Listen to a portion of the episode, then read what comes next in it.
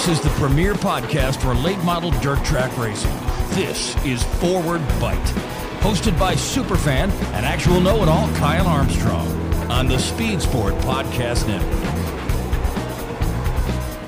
Welcome back to another edition of the Forward Bite Podcast on the Speed Sport Podcast Network.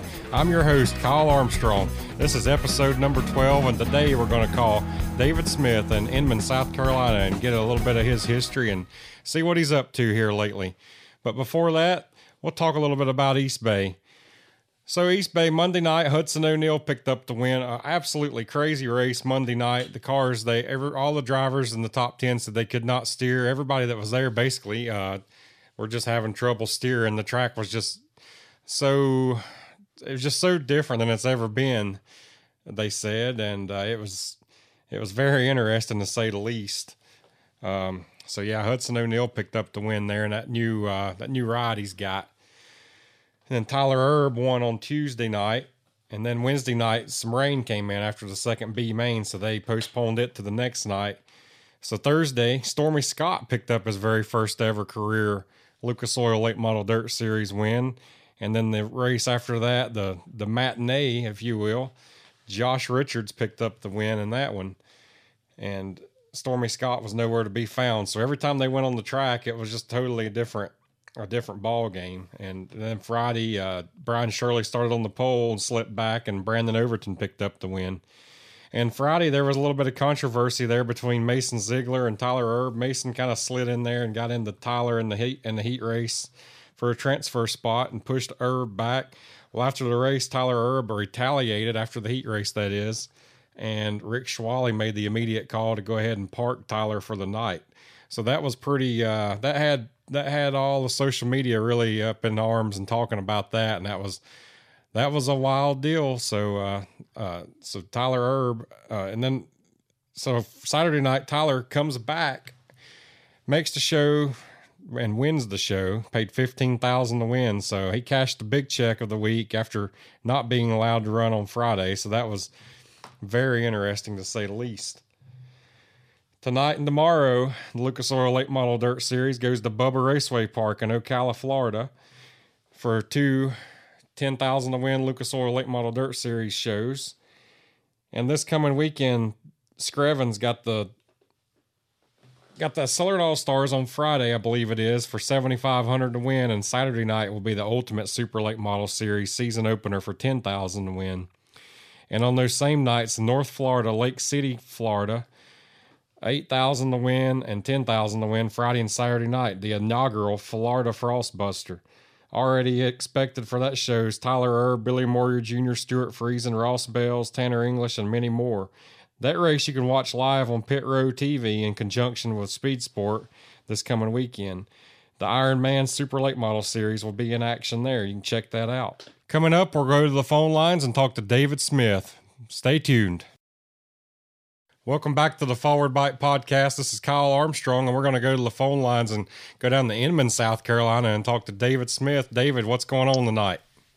Oh, we just turned the race on, fixing to catch a little racing here from Bubba's, and uh, wish we could be there, but some of us got to work a few days anyway. Man, I know the feeling. I'm really, uh, really bummed out that I'm not going to get to go to Florida this year, and uh, it sounds like maybe you'll get to go and use use my camp spot. So hopefully you get to do that. Oh, I'm looking forward to it. I looked at the weather today, though. I'm thinking about going the first of the week instead of waiting the end of the week. The weather looks to be a little more favorable toward the Monday and Tuesday than it does toward the end of the week. I got you. Well, David, I'm gonna I'll talk to you about it on a on a weekly basis, but I'm gonna ask you some questions tonight I've never even asked you before, if that's okay. Heck yeah. Well, well David, I know you uh, kind of grew up in a racing family and a racing background, but how did you get your start and around what time, what year was that? Yeah, like I said, my grandfather's owned and promoted racetracks for over 50 years as I was growing up, and I always grew up at the racetrack, you know, working around there, cleaning commodes and working the concession stands and flagging and watering and rolling it in. Just anything had to be done, you know, it was all a family thing as we were growing up. But uh, uh, in 81, I actually started go kart racing and uh, won 16 races that year and uh, never raced any more go karts after that. My dad was still racing at the time so um, he wanted. He said if let him run two or three more years, and then when I got out of high school, I could start. So actually, my first race was in Langley Speedway in 1985, the day after I graduated, uh, in the Goodies Dash Series, which was a NASCAR four-cylinder. It's been called quite a few names, Baby Grand and good, you know, a lot of different Right. names over the years. But uh, so that was my first race. I'd made my first laps at Hickory Speedway. They used to let you practice every Wednesday up there. So that was the first laps I ever made. Uh, so I I run probably five or six dash races that season, with I think ninth being about my best finish at Greenville Pickens, and then uh, but my heart was on dirt, so uh, I built me a dirt car that next year and started racing toward the latter part of '86 and '87, and uh, quite a bit through '88, still dirt race, and then started. And then at that time, I bought me a pavement car because felt like if you really wanted to go anywhere in racing, you had to do the pavement stuff. So I guess '89, I kind of got my feet wet, and then 1990, I I uh, won the track champions NASCAR Winston Racing Series champion at Anderson that year, and that was the last year that it was NASCAR until like three or four years ago it went back to NASCAR. But so and then I'd run some of the Concord Big Ten stuff through the, throughout, and uh, uh, the NASCAR Sportsman Series. I'd won a race at Charlotte Motor Speedway in May of '93 that week I run third on the Winston and second on pole night and one on Saturday before the it was the Busch series back then. So, um, and then kind of got hooked up with Bob Blake and got some truck series stuff going at the end of '95. The very first truck race I had Phoenix, I running it, and then over the next uh, '96 I might have run ten races, and then ran one race in '97. That first one at Homestead, the one that John Hunter got killed in, that was the last one I ran. Um, and then so I decided to come back home and um, worked in the family business there for till the end of that year, and then we been up buying our own salvage yard in '98, and also I bought another dirt car in '98 and hadn't hadn't really looked back since then. Yeah. It was supers for about the first, you know, up through about 06, 07, 08, maybe up up through 10. I might have run some super stuff off and on, but pretty much it's been crate racing the last, I don't know, eight, nine years. Well, you've got a lot of things there to unpack in that. Well, I, I, another question I want to ask you is, how did you land that number? Uh, choosing the car number, number eleven. You've pretty much had that number your whole career. Yeah, and my dad run always run 11 too. And I actually, when I started out, I run 22 for some reason. I don't know. I kind of like that number, and I run it for a little while. And then actually, it, I guess when I started the payment stuff, I went back to 11, and it's just kind of stuck with me ever since. I drove a lot of different people's cars and won a lot of different races, you know, race cars for other people. But my, my main number's always been pretty much 11. When I run, won that race at Charlotte, it was a number 67. I would never pick that number, but it actually was an old Buddy Arrington car that I won in. It, uh, a guy out of uh, Falston up there, Bobby. Uh, he's passed away in the last year, so I can't think of his name, not often now. But he fixed that car and put a clip on it. And uh, Dick Schultz, um, just been a racer around this area, but he he fixed that car for me and and uh, crewed it and kind of helped me. Yeah, I remember you had told me about that Buddy Arrington car. and I thought that was kind of neat that you won that Yeah, race in the yeah. sportsman. Bobby Wellman was that guy's name. Bobby Wellman's who I was trying to think. There you go. Fixed that car. How was that? How was it racing in that sportsman series? Was that a real? Was that a thrill coming from the short tracks and jumping up and running running at that track like Charlotte? Oh yeah, so like I said, it was going to be a stepping stone, stone at first, and and I and I had a lot of success, but um, it just seemed like so many people were over their head, and you know, and trying the cars. Probably if they would have went a little faster, we had to let off. It would have been safer and better racing. But actually, the uh, you would just hold them wide open, and you had to have them so free that some of the people just had a hard time driving them, and it uh, got them in a little bit of trouble here and there. Yeah, that that they had to put a stop to it there eventually. Some guys got Yes. killed and It did. yeah, it was sad. safe. Yeah, pretty tragic. No, like but like I said, I think if it had changed the rules around just a little bit and and and made some changes, that it would definitely would have been you know a, a a really good stepping stone for people that wanted didn't have a lot of money, you know, to to make something work. But like I said, it faded out. the closest thing I can think of that today is iRacing. They've got the street stocks on there, and they make you start off at Charlotte in the street stocks, and their top speed's about 135, and you can't uh, you can't lift, and that's that's pretty comparable to what you guys did in those days. oh, exactly, Yeah, exactly. I got to run at Po. I got to go to a lot of neat places and race back then. You know, with the Sportsman Series and the Truck Series, got to go to Pocono, and like I said, I went to Phoenix and went to Las Vegas. Got to race at North Wilkesboro and uh, Milwaukee, Wisconsin. So Well, when you got that, go to some really neat places. when you got going in that truck series, I've never asked you this, but did that did that make you uh, really think that man, I might be uh, this might be something where I'll be racing with Rusty Wallace and Dale Earnhardt here in another year or two if I pick off some of these wins?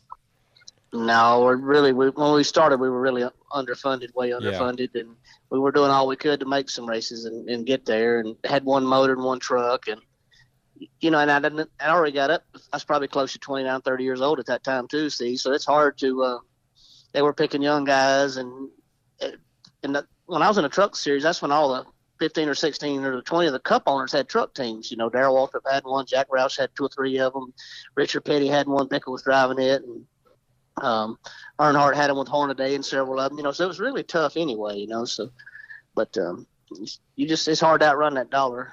It is. Is. it always has been that way, hasn't it? yes, sir. Yes, sir. Well, the the super late models, you kind of got back on dirt, you know, after that after that truck deal got got over, and uh, you uh, had some pretty good success there in a few uh, big super late model races. I know probably I'll, I'm guessing it may be your biggest win to date was that 2002 UDTRA race you won up at Thunder Valley in Lawndale. It was. That was a that was a, a real big win for me, and a lot of good cars. And and and Dwayne Hummel raced really hard that day. And then actually, th they only had like two fall brawls, I guess, or fall brawls they called them. And I won one, and Hummel won one. Some, you know, of course, later on, some people picked the name back up again. But actually, Thunder Valley had two of them, and I won the first year, and he won the second year. But that was pretty pretty neat. But I guess over my uh, I think it's about my 36 year dirt racing, but like you counted the go karts, it'd be this would be my 40th year racing. But I it over 30 different tracks in my time, and that's that's pretty neat to me to to have done that and, and won close to 300 wins, you know, counting everything, you know. But uh, it's uh, but I still don't want to quit. I still like to stay after it, and as long as I can be competitive, I want to try to keep racing. What were some of the? What were some? Of, I mean, were, all the big names were there that night when you uh, won that race. I think you outrun Scott Bloomquist and Rick Eckert and a bunch of them. I did. I had to pass Scott like three different times. Every time I would pass him, the caution would come out, and um, I was the only one that made it to the whole race on a 55 tire, and everybody else, a lot of them were. Uh, Scott made it all the way to like the white flag. So finally, I passed him coming to the white flag, and I think he finally blew on the white flag lap. But I passed him four or five times in the last 10 laps, and the caution would keep coming out. But uh, there were some real, real big names in all that racing that race back then, and a lot of them went home. There was probably like 65 cars. They used to draw a lot of cars in the in the South back at the Blue Gray and the and the, that fall ball race. You know, it was it was a big thing back then. Yeah, they're so split up now throughout the country. Now all these different sanctions and races, it's hard to get so many in one place at one time anymore. It is. It really is. What were some other uh, big super wins you had, or any, or some memories from some of those early? Like, ex- I know you ran that extreme dirt car series. Uh, I think you won the points. If my I won the points. Yeah, there Yeah. wasn't that many races in That up being. but South we were Tour. kinda- it was a South Tour. I won, and Petey Ivy ended up being second. And and uh, I, I think I, you know, like I said, I won 30 different tracks, but and a lot, quite a few wins. But I, I think uh, I don't do it every year, but I won this this fast track deal like four years in a, in the championship. I think I've got like 11 or 12 championships over my racing career. So that's yeah, that's a pretty neat deal to me when I buckle down and try to do it. But it's kind of there again when you run a business, it's, it's hard to to do that. Honestly, being gone and being away and locked down, tied down, trying to follow every time in case something comes up, you know. How But I won. I won on the the uh, Southern All Star Series, the Carolina Clash Series, and the uh, you know a lot of the, the um, top late model deals that were going on at the time. yeah. I remember being at some of them races and seeing you win back in those days. I was just I was just a kid eating uh, eating a corn dog in the stands back in them days. Yeah, in Lancaster, I guess one of the first times I ever raced for the Clash Series, I'd won a the uh, five, it was a five thousand win, one of the better, bigger races that it actually had at that time. You know, back then. So, um, started like seventh and got the lead on lap three, and uh, everybody was up high, and I dropped the bottom and passed them all and took the lead, and so that was a pretty big win for me. That was the same weekend I, I brought Jonathan Davenport on the. And, and raced him that whole week, and uh, so we, we raced like uh, nine races in seven days. Me and Jonathan did. I had a two car hauler at the time and had two cars, and he was trying to get something going. He was pretty much, you know, just needed a, a break and make something happen. So I put him in a car and got him going. He won one of the races at 311 that week, and I won at, uh, um, I won at Lawrence and uh, Lancaster that week. So we, we, we, and then he won. So three wins between the two of us that week. Pretty good week. What year was that? 2006. 2006. Yeah, that Mhm. you've known uh, you've been right there. You've been good buddies with Davenport for a long time. Yeah, he lived with us there when he's trying to get going, and, I, and like I said, I knew I couldn't afford to keep both going, and I was going to get away from Super the next year anyway. But um, I got him hooked in with Hamrick and got him the first few, few uh, good rides there landed for him and helped him get going, and and uh, it's, it's really turned out great for him, you know, to be able to do it for a living. And which he's always had a ton of talent anyway. He had a rough week, week last week, but uh, but uh, you Oh, can't deny can't deny the talent he's got. Oh, he'll turn it around. He'll probably win tonight since we're talking about him. Yeah, he's second. I just looking now. He's second in uh, Group B qualifying results. Bronson's the fastest. and He's second. and Ricky Thornton's third. He gets around that track good, Bubba. Yeah, it is, and that's a really different place. I've only been that one time, but it's uh, it was just quite tricky. David, how did you get the nickname Hollywood? How did you wind up with that? Petey Ivy. I don't really know why. It's always stuck. I guess it was my hair or something. I don't know, but Petey's the one to give it to me along. Probably back around '99 or 2000, and it's kind of held on. I thought maybe you had it longer than that, no, it's pretty much been since Petey's the one to give it to me. but I can see Petey being the type of guy to give give somebody a nickname. He- You're probably Yeah, not the oh, only yeah. one that he's nicknamed. and we talk about it every day. He's, we, we've remained friends for a lot of long time, and he'll call me and just we just uh, uh, his son Trent's you know getting a getting his program together and hoping for a little better season than they had last year, and uh, just um, I've found a lot of good friends. I mean, there's I've this it's like my second family, that racing family. We've been close to a lot of people over the years, and and uh, wouldn't get wouldn't take nothing for the memories I've made over the years. I agree with you. It's almost like whenever I, I go to a race, it's almost like the camaraderie and seeing you and seeing all my friends and everything's almost better than racing most of the nights. Oh no doubt. Like I said, growing up in a family, other family racing with dad and granddad, and both granddads actually, you know, and then I got a ton of support from my wife Diane and the kids and all when we were growing up, and me, me and her go and do more now with the racing, and then you know, of course, when it's, we had kids at home, it was a lot tougher, but. Uh, this weekend, me and her piled up in the motorhome, went racing this weekend, just me and her. So we can make it work. It's a little tough at times, but uh, uh, we have a great time though. Recap your weekend right quick. I know you went to Screven and you uh you had a pretty good uh pretty decent weekend down there, didn't you? Friday night started out kind of tough. The um, racetrack just uh, was so cool in the 20s and low 30s it uh, wouldn't ever really clean up for qualifying. And I, I went like 10th, and I was fastest at the time I went, but it just kept getting better and better from, from then on. I ended up like 10th. So, but that so that night wasn't too good. But the next night, uh, a little bit better. We set fast time and ended up running third. But we had a good race and probably was a contender to win. And I just probably made some mistakes I shouldn't have, but. Uh, but we were in contention. Anytime I can go and be in contention, I feel good about it. Yeah. Yeah, that Cody Overton, he's gonna be pretty good, isn't he? He is. He's a good friend, and we talk a lot. And we've helped him a little bit on his program and stuff. And it's all about the young guys. And and this year, I'm uh, me and Don are going back that uh, rookie program in that Mid East 602 this year. We put up the money for the rookies because I think that's where it's going to come from, and try to get some of the young guys more involved and and uh, and make a name for yourself. And I've even raced a couple young guys and helped them along. And but when they get to where they know more than you do, is you about have to get away from them. You know, That's right. I think they do anyway. That's right. well, David, we're gonna take a quick break and we'll come right back and uh, I, I got some more questions for you. Okay, bud. Welcome back to the Forward Bite Podcast. We're here talking with David Smith today. David, you uh, kind of transitioned from those super late models and kind of went crate racing, and you've won about everything there is to win in the fast track series. I couldn't find exactly how many races you'd won on in that fast track series, but you probably know.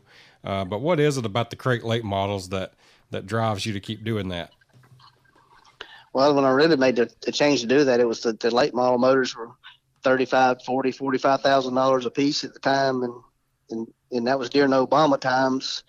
And I decided that I was, I wasn't going to keep continuing trying to, you know, do it. It just didn't really have a lot of help. And did, that, that was starting to kick off. I waited a couple of years before I changed to it just to see that, you know, but, and then what, another thing was I was going to have to keep traveling to do it because nothing local would, would, would even have supers anymore. They were had done phased them all out pretty much. So, uh, um, so I, I guess the first year 07, Harris is little speedway next next to me, like 15 minutes up the road from the house here.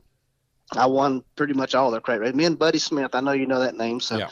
me and Buddy, we had a heck of a season. We, me and him won about all the races there that year, and it was a battle. And I won the championship, and and uh, so kind of got started from there. And then then I, the next season, in 08, uh, kind of ventured out a little bit more and didn't really kind of tra- travel around, done some fast track stuff. On one ever fast track race I went to that year, but I wasn't racing for points. And then uh, must have been, I guess 2010 the first year I chased it for the points and won them that year. So um, then won it for like four different times. And got beat out a couple times. Just had some rough luck there, but um, great series, to, you know, to get started with. And um, now, now I'm running more than 602 stuff. I still will run some um, 604 races, fast track stuff every now and then, and and then and then run up. I guess last year might have been last year. I run a super race or two with Kenny Lamb down at Lavonia.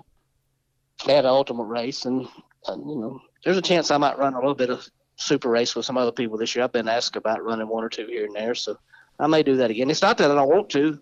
It's just, just I don't want to spend that money anymore. I agree with you there. Yeah, I, I knew that was probably going to be your answer, but it made for a good answer.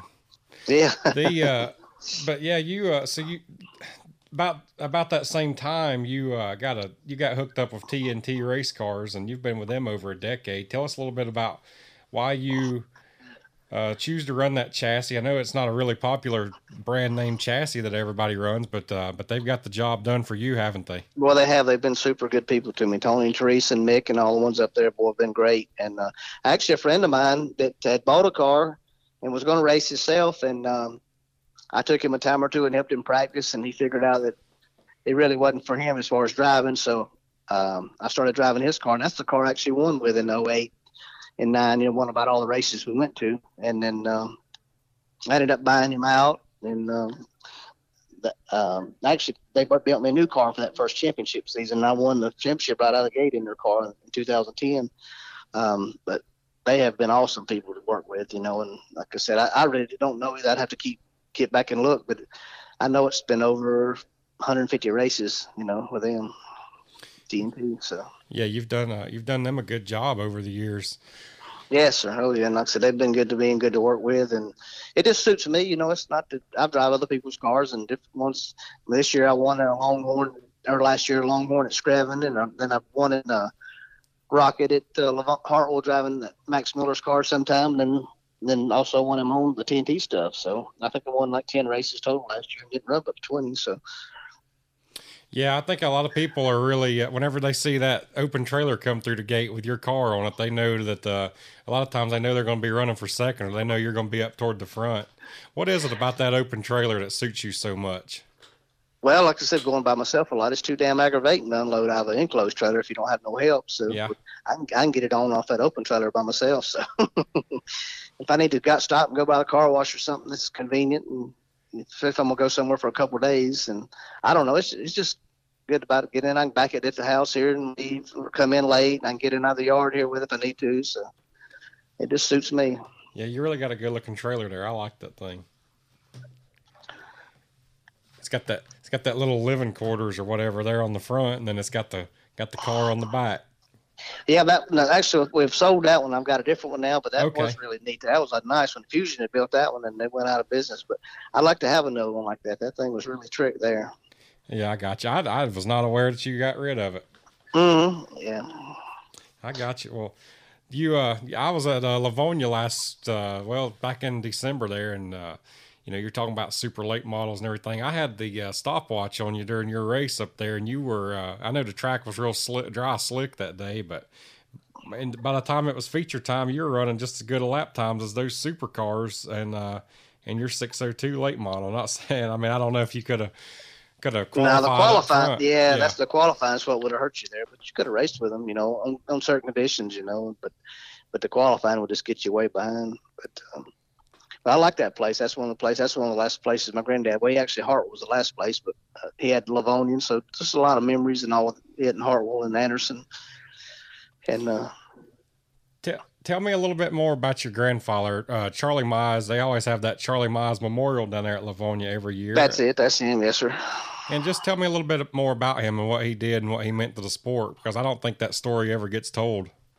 Well, I know. I, am just going to try to get him in the Hall of Fame up there at Florence. So he was one of the first ones. He he was the, so much of the safety stuff that's out there now. He was the one that pushed for it. Uh, fuel cells, uh, racing suits, racing seats. You know, good seat belts. Uh, um, just anything for promoted for safety. You know, um, um, putting starters on race cars because that was the main thing that he was known for back in the old Skeeter days. He had to push everything off, you know, and he was going to do away with it. If you couldn't get them to crank on their own, he wasn't going to. but yeah. uh, there was there was there was so much. He was the first one that brought NDRA to uh, Lavonia, the first big race ever in the South. He put it on, paid six thousand to win, and he had several more. He went, he went in with Henry Furr up at um, Concord and broke the first NDRA show there, and Cherokee CL one. So he was he partnered up with Smalley and some of them guys, and and uh, but he just he, he just really kept pushing all the time. He was all about the big shows and